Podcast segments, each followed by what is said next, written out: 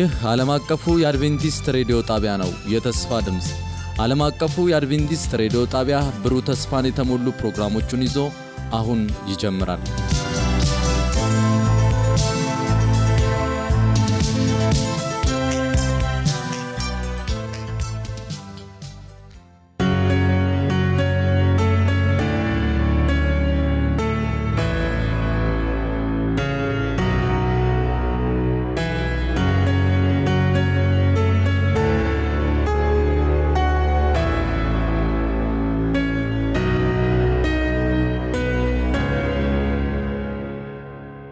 በጌታ የተወደዳችሁ ውድ የጌታ ልጆች በጌታ ስም ሰላም እላችኋለሁ። ከዚህ በፊት እንደጀመርነው በመስቀሉ ዙሪያ የሚለውን የመጽሐፍ ቅዱስ ጥናታችንን እንቀጥላለን። ዛሬ የአይሁድ ሕዝብ የጅምላ ውሳኔ የሚለውን የምንመለከት ይሆናል። ከዚህ በፊት እንግዲህ እንደምታስታውሱት የክርስቶስ መስቀል በሚል አጠቃላይ ዋና ርዕስ ውስጥ ሶስት ዋና ክፍሎች ያሉት ትምህርት ነው። በመስቀሉ ዙሪያ፣ በመስቀሉ ላይና ከመስቀሉ ጀርባ የሚል ነው። እናም በዚህ 13 ተከታታይ ምዕራፎች ባሉት በመስቀሉ ዙሪያ የሚለውን የመጀመሪያውን ክፍል እየተመለከትን አሁን ስድስተኛውን ክፍል ነው ዛሬ የምንቃኘው። የአይሁድ ሕዝብ የጅምላ ውሳኔ የሚለውን ነው የምንመለከተው። በጌታ በኢየሱስ ክርስቶስ መስቀል ዙሪያ ይሁዳ ብቻ አይደለም የነበረው። በጌታ በኢየሱስ ክርስቶስ መስቀል ዙሪያ ጴጥሮስ ብቻም አይደለም የነበረው። በጌታ በኢየሱስ ክርስቶስ መስቀል ዙሪያ ሄሮድስና ጲላጦስ ብቻም አይደለም የነበሩት። የአይሁድ አለቆችም ብቻ አይደሉም በዚያ ተሳታፊ ሆነው የምናገኛቸው። እንደውም የአይሁድ ሕዝብ አለቆች ሕዝቡን በማነሳሳት ለዚህ ለክርስቶስ መስቀል የሚያበቃቸውን ፍርድ ከጲላጦስ እጅ ለመቀበል ህዝቡን ሲገፋፉ እንደነበረ መጽሐፍ ቅዱሳችን በግልጽ ይናገራል። ስለዚህ እነዚህ መሲሁን ይጠብቁ የነበሩ ህዝቦች የሚያድናቸውን የሚታደጋቸውን ጌታ በተስፋ ይጠብቁ የነበሩ ህዝቦች በመስቀሉ ዙሪያ በምን አይነት ሁኔታ እንደተገኙ መጽሐፍ ቅዱስ የሚናገረውን እናነባለን። በሉቃስ ምዕራፍ 23 ቁጥር 23 ላይ እና በማቴዎስ ምዕራፍ 27 ቁጥር 25 ላይ ያሉትን እነዚህን ሁለት ጥቅሶች ስንመለከት የእነዚህ ሰዎች ሐሳብና ፍላጎት በመስቀሉ ዙሪያ በምን አይነት ሁኔታ እንዲገኙ እንዳደረጋቸው ጉልህ ሆኖ ይታያል። ሉቃስ 23 ቁጥር 23 እንደዚህ ይላል፣ እነርሱ ግን ድምፃቸውን ከፍ በማድረግ እንዲሰቀል አጥብቀው ለመኑት ጩኸታቸውም በረታ ይላል። ማቴዎስ ምዕራፍ 27 ቁጥር 25 ደግሞ እንደዚህ ይላል፣ ህዝቡም በሙሉ ደሙ በእኛና በልጆቻችን ላይ ይሁን ብለው መለሱ።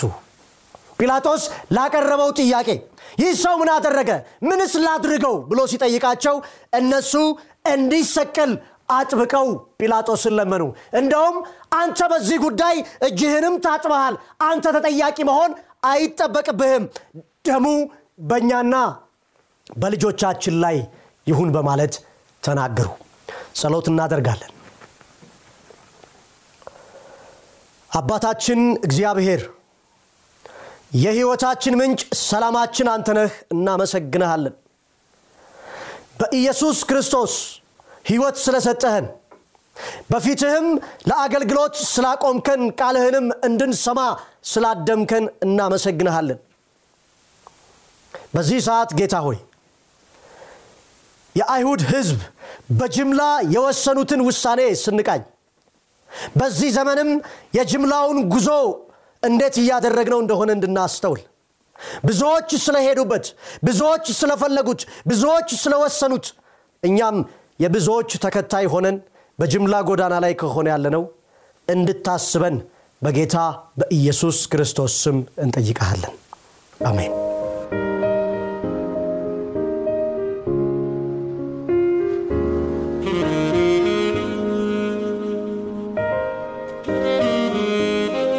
ዘመናችንን ስንቃኘው public figure የሚባሉ ወይንም በህዝብ ዘንድ ሁሉም የሚያውቃቸው በብዙዎች ዘንድ ተሰሚነት ያላቸውን ሰዎች መከተል ልማድ የሆነበት ዘመን ነው። ቴክኖሎጂያችንም ይሄንን በደንብ የሚያግዝ ነው በፌስቡኩ በኢንስታግራም በትዊተር በቲክቶክ ሰዎችን ተከተሉን ይሉናል እኛም ብዙዎችን እንከተላለን። ዘመኑ የመከታተል ዘመን ከሆነ እጅግ ሰነባብቷል። ታዋቂ ሰዎችን የመከተል አባዜ ብዙዎች ተጠናውተዋቸዋል። ታዋቂ ሆኖ ተከታይ ለማፍራትም ደፋ ቀና ማለት ከጀመሩ ብዙዎች ሰነባብተዋል። ተከታይ ባያፈሩ የሚከተሉ ደግሞ ብዙዎች ናቸው። ስለዚህ ዘመናችንን በደንብ ስንቃኘው ተከታይ ዘመን ነው follow us ስንባል እኛም ያችን button በመንካት ብዙዎችን እየተከተልን ይሆን ያለ ነው ነገር ግን በዚህ ዘመን ቴክኖሎጂው ምንም ያህል ቢያግዝ ተከታይነት በተፈጥሯችን ውስጥ ያለ ነገር ነው። የሰው ልጅ በተፈጥሮው የመከተል ፍላጎት ያለው ፍጡር ነው። እግዚአብሔር ዲዛይን ሲያደርገን ሲፈጥረን ማንነታችንን ሲያዋቅረው እርሱን እንድንከተል እርሱን እንድንመስል ልጆች አባታቸውን ይመስሉ ዘንድ ነው እግዚአብሔር የሰው ልጆችን በመልኩና በአምሳሉ የፈጠረን። ስለዚህ መከተል ውስጠ ማንነታችን ውስጥ ያለ ነገር ነው። ነገር ግን በሚያሳዝን ሁኔታ ትክክል ባይሆንም ብዙዎች ስላደረጉት የመከተል አባዜ ውስጥ ሁላችንም እየተገኘን ነው ተከታይነት ተፈጥሯችን ውስጥ ያለ ነገር ቢሆንም እንድንመስለው እንድንከተለው የሚፈለግ አካል ቢኖርም እርሱም ጌታ ኢየሱስ ክርስቶስ ቢሆንም ከሱ መንገድ ወጣ ብለን በዓለም ያለውን የጅምላ መንገድ ብዙዎች እንከተላለን። ወደ አይሁድ ህዝብ ስንመጣ እነዚህ ሰዎች በጥቂት ጊዜ ውስጥ ጌታ ኢየሱስ ክርስቶስን እንዲሰቀል ሊወስኑ ዝግጁ ሆነው ሳለ። ነገር ግን ትንሽ ወደ ኋላ መለስ ብለን ታሪካቸውን ስንመለከት ሊያነግሱት ሊሾሙት የፈለጉ ሰዎች ናቸው። ወዲያው ሐሳባቸውን ቀይረው የጅምላውን ውሳኔ የጅምላውን ሐሳብ በጅምላ የተዘጋጀውን ፍርድ ተቀላቅለው ስቀለው ሲሉ የነበረው። የአይሁድ ህዝቦች ለምን ይሆን ጌታ ኢየሱስ ክርስቶስ ላይ በአንድ ድምፅ በጅምላ እንዲሰቀል ለመፍረድ የደፈሩት። ውሳኔያቸውስ በመስቀሉ ዙሪያ በምን አይነት መንገድ እንዲገኙ አደረጋቸው? ይህንን ጥያቄ ለመመለስ ትንሽ ስለ አይሁድ ህዝብ የተወሰነ ማወቅ ያለብንን መነሻ ታሪክ እንመልከት። የአይሁድ ህዝብ መነሻውን ስንመለከት የእግዚአብሔር ወዳጅ የሆነው አብርሃም ከወዳጁ ከእግዚአብሔር በተሰጠው ቃል ኪዳን መሠረት የአብርሃም ዘሮች ሆነው የቃል ኪዳኑ ወራሽ እንዲሆኑ የታሰቡ ናቸው። እግዚአብሔር ለአባታቸው የሰጠውን ኪዳን ብዙ ጊዜ ተላልፈው በተደጋጋሚ ለባርነት የተሸጡ ህዝቦች ናቸው። ለባርነት በተደጋጋሚ የተሸጡ ህዝቦች ናቸው። አባታቸው ከእግዚአብሔር አምላክ ጋር ቃል ኪዳንን የመሰረተ በእምነት የጸደቀ ሰው ቢሆንም እግዚአብሔር ለአብርሃም ከሰጠው ተስፋ የተነሳ ልጆቹንም እንደሚባርክለት ቃል ስለገባለት ይህንን ቃል ለልጆቹ ሊያጸና ሲፈልግ እነዚህ የአብርሃም ልጆች ግን በተደጋጋሚ ቃል ኪዳናቸውን እያፈረሱ በባርነት ቀንበር ውስጥ ይወድቁ ነበረ። በተለይ በሙሴ ዘመን በግብፅ ሀገር ከባርነት ሲወጡ እግዚአብሔር ጭንቀታቸውን ሰምቶ መከራቸውን ተመልክቶ ጩኸታቸው ወደ እኔ ጆሮ ደርሳለችና ብሎ ሙሴን አስነስቶላቸው ከባርነት ሲያወጣቸው በተደጋጋሚ ያችን ጉዞ እንኳን ሳይጨርሱ የተሰጣቸውን ነፃነት ተመልሰው ለባርነት ለመሸጥ ወደ ግብፅ ለመመለስ ሲጓጉና ሲዳዱ የእግዚአብሔር ቃል በግልጽ አስቀምጦልናል።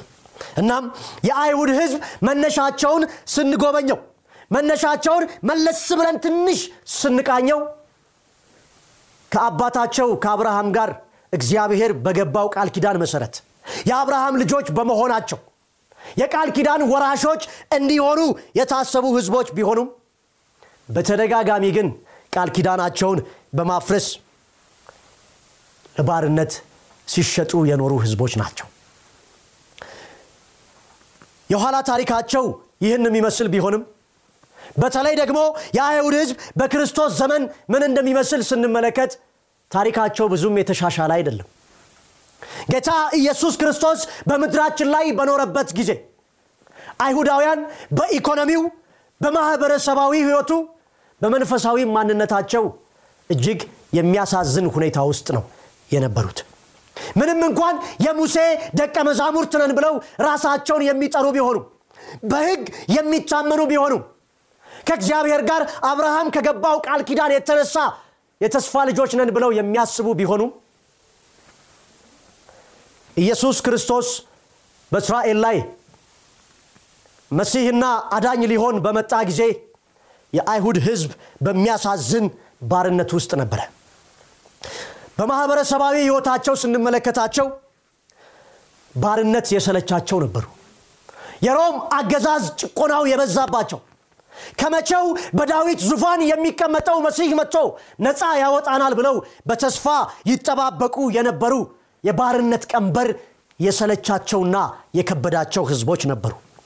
በኢኮኖሚውም ከማኅበራዊ ጉዳያቸው በመነሳት በሮም አገዛዝ ባርነት ውስጥ ረጅም ጊዜን እያሳለፉ ከመሆኑ የተነሳ በገዛ መሬታቸው በገዛ ንብረታቸው በገዛ እርሻቸው ማዘዝ የማይችሉ ኢኮኖሚካሊም በድህነት የደቀቁ ነበሩ።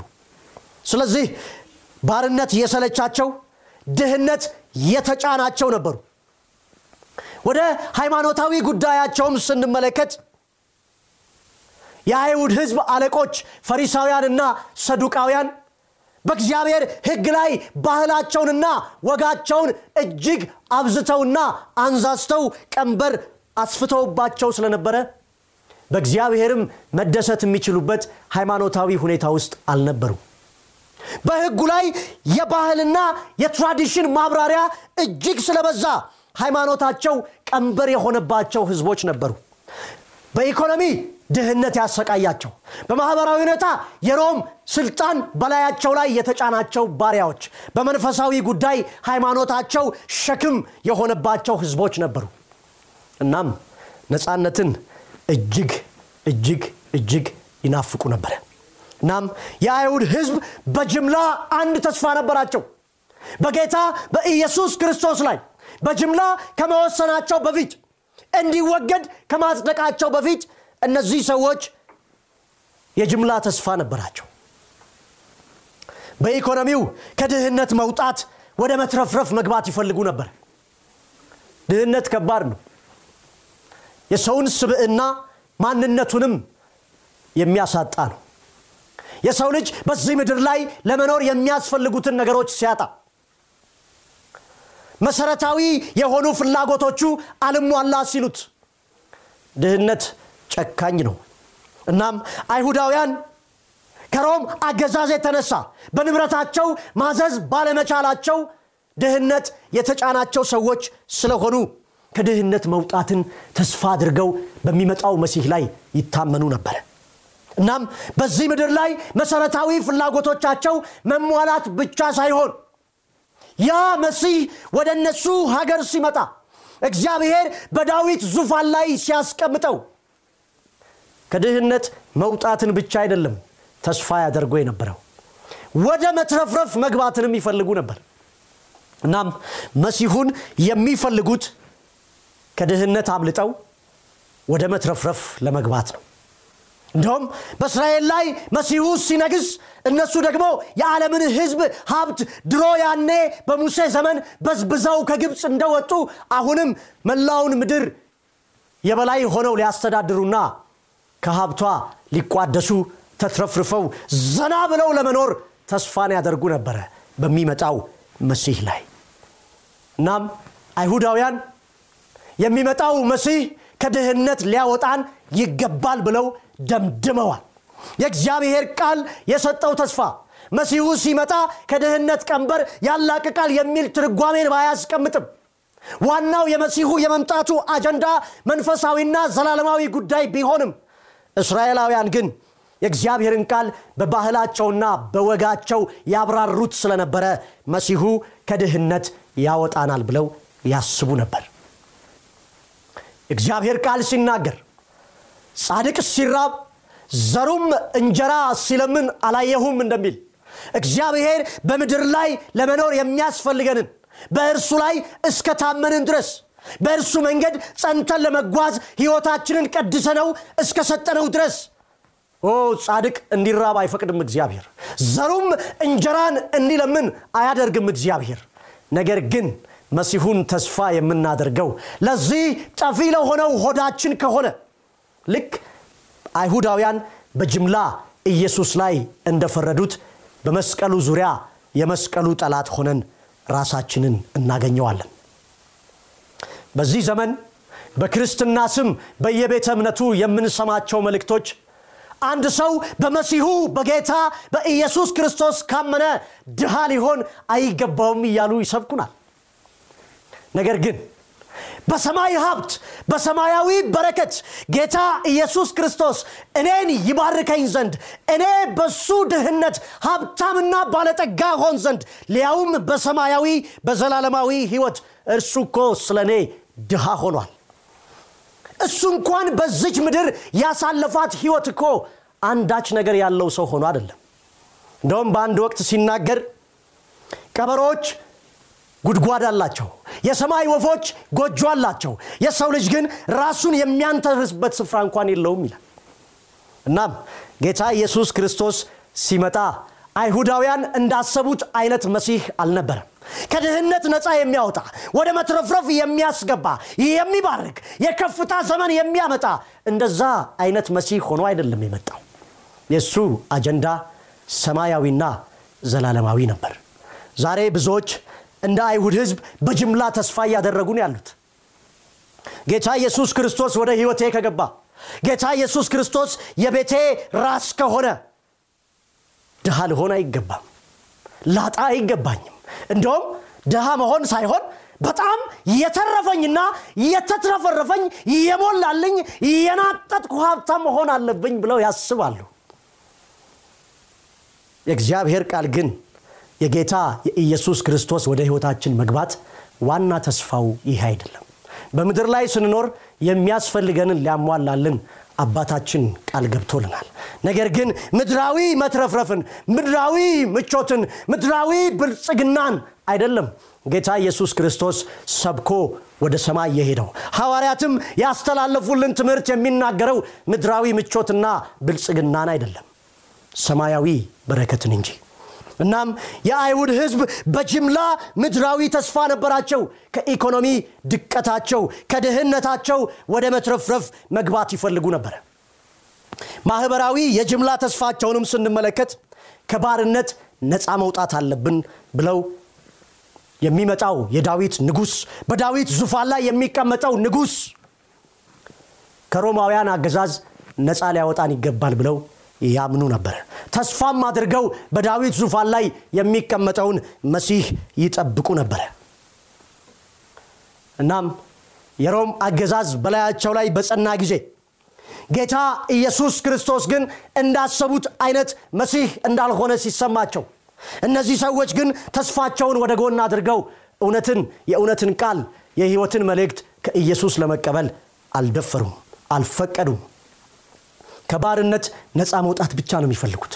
ሮማውያን ሲጠፉ ሲደበላለቁ ስልጣናቸው መንግስታቸው ሲፈርስ እነሱም ነፃ ሲወጡ ብቻ ነበረ ያልሙ የነበረው አይሁዳውያን በጅምላ ተስፋቸው።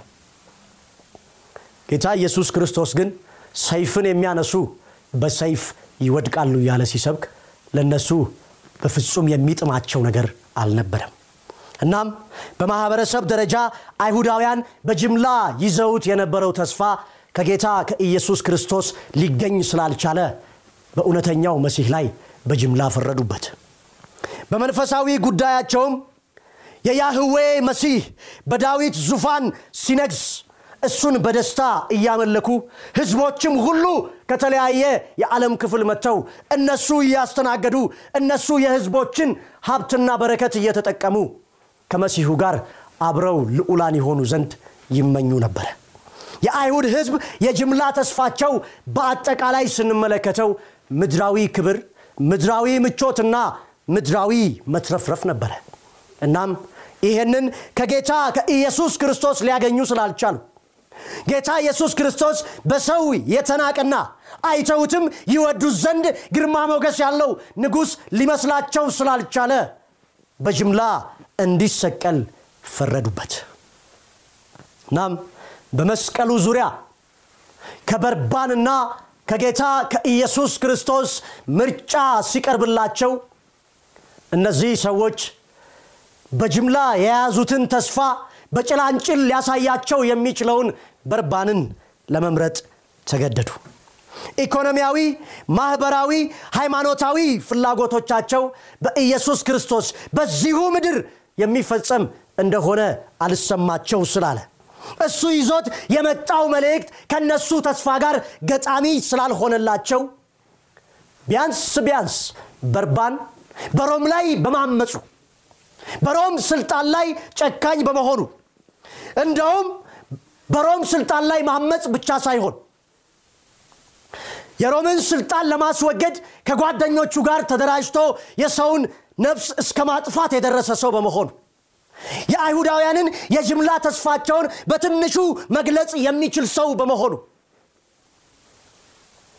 ለዚህም ዓላማቸው እስከ መታሰር የሞት ፍርደኛ እስከ መሆን የደረሰ ሰው በመሆኑ ኢየሱስ ክርስቶስና በርባን በምርጫ በቀረቡላቸው ጊዜ የአይሁድ ሕዝብ በጅምላ በርባንን ለመምረጥ ተገደዱ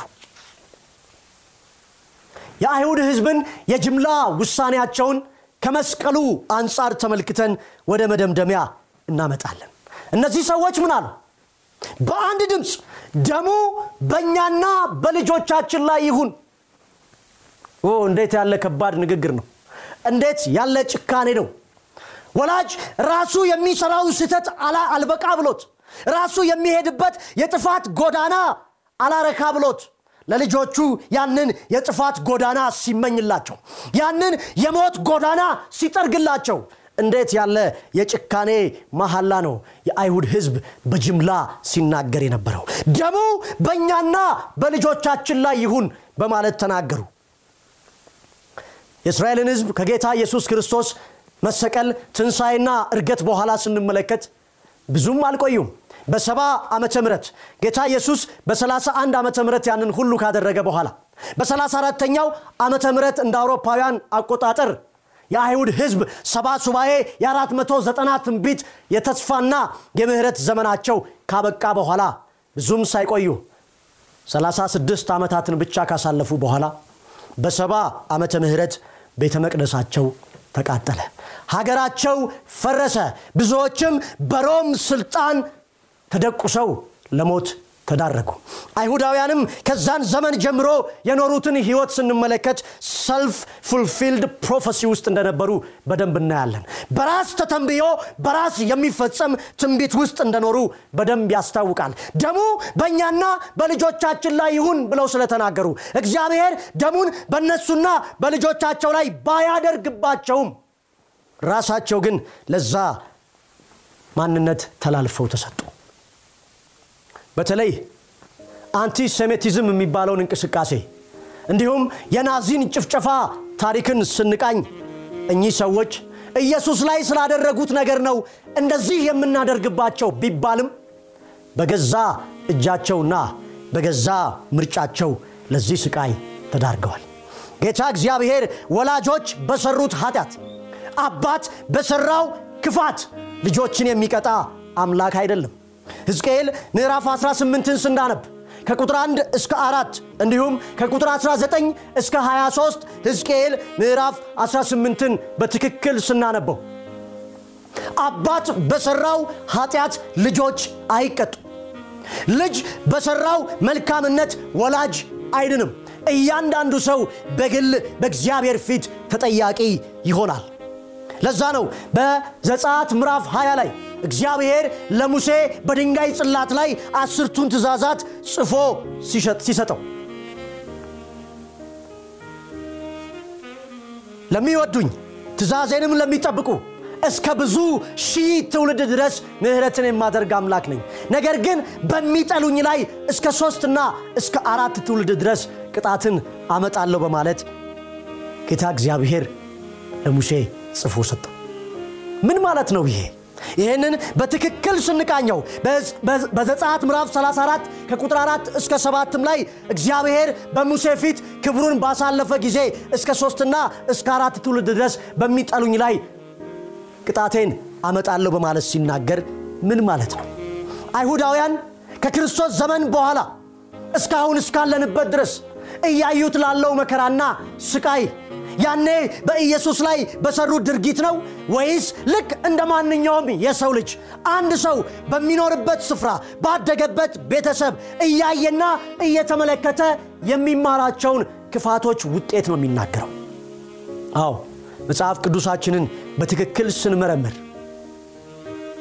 ወላጅ የእግዚአብሔር ጠላት ሆኖ ሲኖር የእግዚአብሔርን መንገድ የሚቃወም ሰው ሆኖ ሲያልፍ ልጆችም ያንን ትምህርት ተከትለው የወላጆቻቸውን ትክክለኝነት በነሱ አቋም ይዘው ወላጆቻቸው ያደረጉትን ለማድረግ ሲፈቅዱ ጥላቻን በእግዚአብሔርና በእነሱ መካከል ጠላትነትን ከወላጆቻቸው ሲወርሱ እያዩና እየተመለከቱ ትክክል ነው ብለው ያንን መንገድ ሲጓዙበት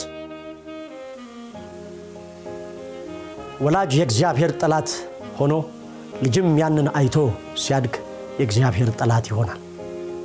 አይሁዳውያን ምንም እንኳን ደሙ በእኛና በልጆቻችን ላይ ይሁን ብለው ቢናገሩም እግዚአብሔር ግን እንደዛ አላደረገባቸውም።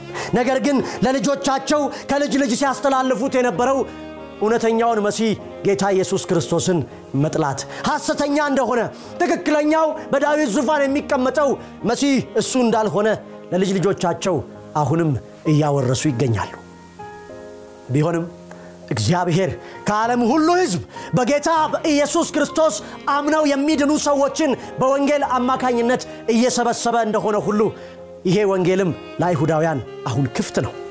ምንም እንኳን ደሙ በእኛና በልጆቻችን ላይ ይሁን ብለው በመሰቀሉ ተስማምተው ለሞት አሳልፈው የሰጡት ቢሆኑም በዛን ዘመን ያሉት በዛን ዘመን ባደረጉት ይጠየቃሉ።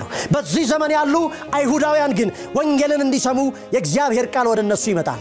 ወልድ ያለው የዘላለም ሕይወት አለው፣ ወልድ የሌለው የዘላለም ሕይወት የለውም። ስለምን ትሞታላችሁ ይላል በሕዝቅኤል ምዕራፍ 20 ላይ ጌታ እግዚአብሔር ወደ እኔ ተመለሱና በሕይወት ኑሩ ይላል።